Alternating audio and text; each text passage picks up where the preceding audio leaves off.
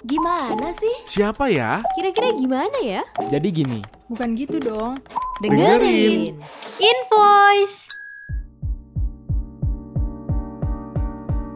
Invoice Halo Sobat Bisnis, selamat pagi, siang, sore, dan malam ketemu lagi sama gue Dedianti dan juga sama gue Ganang. Yes, di Invoice-nya Bisnis Indonesia Wah, kayaknya ada sektor yang bikin senyum di tahun 2023 Dan eh, jadi kebutuhan kita banget nih Dan ngaruh juga ke awal-awal tahun 2024 gitu ya Masih karena berlanjut gitu ya Hmm, hmm, karena euforianya masih terasa apalagi eh, bisa dibilang dekat-dekat pemilu mungkin ngaruh juga kali ya Betul dan juga eh, kebiasaan-kebiasaan. Kalau gue sih melihatnya ini karena pola kebiasaannya berubah setelah pandemi jadi ada hal-hal yang Mm-mm. eh, bisa dibilang punya pengaruh kuat juga ke sektor ini. Jadi eh, kebiasaan-kebiasaan itu mendorong perilaku orang untuk berubah. Dari dulunya mungkin eh, kayak belanja itu seminggu sekali, tapi Oh, iya. akhirnya jadi sebulan sekali gitu karena merasa aku ah, males keluar rumah gitu. atau Apalagi kalau misalkan jauh. pandemi itu kan kebiasaan belinya di marketplace kali ya Ya lebih gampang dan lebih praktis mungkin ya nggak harus Heeh. gotong-gotong belanjaan gitu ya. Tinggal tunggu depan rumah nyampe depan Udah rumah. nyampe. Jadi penjualan di marketplace ini di industri FMGC ini eh, di tahun 2023 itu totalnya mencapai 57,6 triliun rupiah. Jadi eh, bener-bener eh, apa ya melesat tinggi mulai dari perubahan eh, cara belanja juga dari Betul. mulai pandemi tersebut sobat bisnis. Mungkin ada yang belum tahu kali ya kita kasih tahu kalau FMCG ini ini adalah singkatan dari Fast Moving Consumer Goods. Jadi ini merupakan industri yang memang bergerak di bidang eh, Fast moving ya. fast moving seperti eh, peralatan dan juga keperluan sehari-hari seperti kayak Ya, obat-obatan, peralatan mandi, barang elektronik, makanan ringan, minuman kemasan dan lain sebagainya. Terutama juga untuk keperluan wanita Nah, dan juga ibu dan anak ya. Skincare, terus juga peralatan bayi tuh eh, ada popok juga ya Nang ya. Terus peralatan mandinya juga ada ya, sabun dan tapi lain-lainnya memang juga. wajar sih kalau kita bicara soal eh, FMCG ini jadi satu sektor yang eh, ibaratnya apa ya melesat jauh gitu ya karena Iya. memang kebutuhan setiap hari kayak lu nggak mungkin dong nggak mandi di hari Nah. ini atau besok gara-gara sabunnya habis kan nggak mungkin dong Ah, jadi harus di stok terus juga nggak mungkin dong nggak makan karena kan Betul. pasti makanan-makanan uh, fast food juga jadi alternatif ya walaupun bukan jadi kebutuhan pokok tapi jadi alternatif pilihan kalau misalkan lagi uh, nggak sempat keluar lagi sibuk banget lagi hektik dengan kerjaan kayak gitu-gitu kan apalagi sekarang ada budaya-budaya uh, work from home ya yes. yang gue rasa itu jadi uh, alternatif baru ketika lo mau pergi keluar rumah atau mau berangkat ke kantor mager terus Mm-mm. lo bisa work from home dan bisa makan di rumah dengan praktis dengan makanan beku ya otomatis Iya, ya. iya, Jadi itu jadi satu ya bisa dibilang eh, pilihan baru lah ya walaupun nggak sehat- nggak sehat-sehat amat. Oke sobat bisnis ini kalau misalkan kita lihat tren positif ini ya kategori yang paling laris Uh, sepanjang ini mah. 2023 nih kita sebutin aja nih. Nggak ada obat Kayak tadi ini. eh, udah gue omongin ya termasuk perawatan dan kecantikan itu ternyata sumbangsinya mencapai 49% atau sekitar 28,2 triliun rupiah dari pangsa pasar. Gue nggak heran sih kalau eh, perawatan dan kecantikan ini nomor satu ya.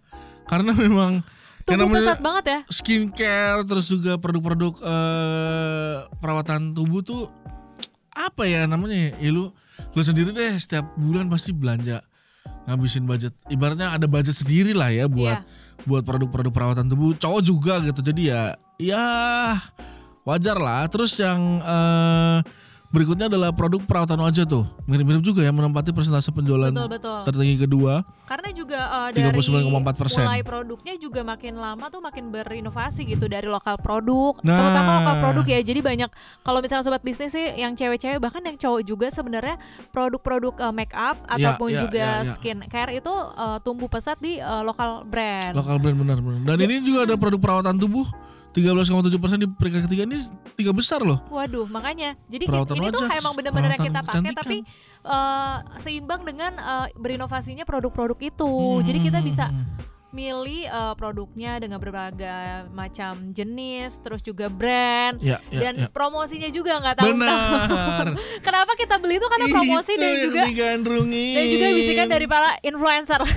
itu yang nggak ada obat sih promosinya yang mumpung ya. Iya. apalagi kalau misalkan eh, tanggal kembar. Dua-dua sepuluh Nah sepuluh benar kalau shipping 88. day terus juga kalau lagi eh, kam- eh, tanggal yang kembar tadi Ganang bilang itu pasti ada promo di mana tingkat pembelanjaan kita tuh bisa lebih dari dua kali lipat. Karena buat stok itu tadi ya, beli Mm-mm. banyak. Jadi walaupun sebenarnya sih nggak terlalu butuh nih, maksudnya butuh tapi satu kan. Tapi di Iya. saat momen-momen kayak uh, payday, terus Ah, yang tanggal beli. kembar ya udah sekalian aja gitu loh. Karena kan pasti kepake. Gue juga kalau beli parfum gitu sih, sekalian Iya kan? sekalian beli banyak aja sekalian udah. Jadi ya udah selesai gitu gitu, kan. iya. Apalagi lagi promo. Terus juga yang tadi uh, dibilang Ganang itu ada makanan beku dan juga ini peni- penjualannya mencapai 1,1 triliun rupiah. Waduh, ini juga lumayan gede. Ini juga karena pengaruh pandemi juga kan Iya, si iya, makanan iya, beku ini. Jadi ada kebiasaan untuk eh, punya cadangan makanan di kulkas supaya kalau misalkan lagi mager-mager nih, Mm. kan eh, tren sekarang tuh apa ya? Eh, malas keluar, malas Malas ngapa-ngapain. belanja, malas ke mana-mana, Pokoknya di rumah ya. aja. di rumah aja sambil nonton Netflix, sambil kerja, sambil nyelesain semuanya sendiri. Itu ya itulah jadi pilihan makanan beku ya. Iya, walaupun kita sudah memasuki masa pemulihan, tapi tren itu nggak bisa uh, lepas dari pembelanjaan kita secara konsumtif untuk membeli makanan beku. Oke, terus berikutnya ada juga kategori kesehatan. 18,7 persen atau senilai 10,7 triliun rupiah. Terus yang terakhir kategori ibu dan bayi 11,9 persen atau 6,8 triliun rupiah. Emang kalau Mm-mm. kesehatan ini kalau gue ngelihatnya eh, awareness, Nggak cuma di COVID ya. ha, awareness masyarakat Indonesia juga udah meningkat sih dari sebelum eh, COVID karena udah mulai apa ya ibaratnya ya eh, beli-beli vitamin, Hmm. terus juga beli produk-produk yang eh, suplemen tubuh, susu gitu ya, produk-produk yang emang dibutuhin eh, tubuh untuk sifatnya kesehatan. Jadi sebelum pandemi pun udah ada kebiasaan-kebiasaan itu sih, udah awareness kesehatannya udah mulai kuat sih kalau eh, yang gue lihat ya dari masyarakat Indonesia sendiri. Dan juga kalau kategori ibu dan bayi ini ya memang Indonesia juga kan termasuk pertumbuhan populati populit Populasi. populasinya juga tinggi kan. Betul. Jadi eh, nggak ada beda ya sama negara-negara Iya, Korea iya, iya, sama iya. Jepang. Jadi di mana ibu dan bayinya ini juga meningkat juga pembelian dari mulai tadi tuh sabun-sabun bayi, Betul. terus juga makanan-makanan bayi dan sekarang juga udah mulai ber- bervariatif dengan makanan snack bayi juga ya. Iya ya snack-snack bayi juga kayaknya eh, zaman kita dulu mana ada ya snack bayi ya? Nah Paling iya nggak ada kan? Ya kayak bubur gitu loh yang Iya, iya, yang iya, iya. instan kan. Tapi kalau sekarang tuh sektor-sektor makanan ringan kan juga jadi lirikan Bener, FMCG. bener, Tapi bener. untuk makanan ringan di bagian sektor bayi, Bayi, balita ya, itu ya, juga ya, cukup ya. meningkat sobat bisnis. Karena mungkin inovasinya makin banyak kali ya Hmm. dari eh, setiap produknya itu. Betul. Tapi walaupun demikian nih ada eh, sedikit penurunan dari beberapa sektor ini dampaknya gara-gara ini deh. Apa? Gara-gara boykot. Oh iya, Oh, ngaruh juga ya ternyata ya. ternyata kan kemarin kita uh, mungkin Buset. kita ngomongin, cuma memang belum ada data yang jelas kalau uh, hal boykot-boykot di sosial media ini akan berdampak ya. Dan berdampaknya juga salah satunya ke FMCG ya. Mm-mm.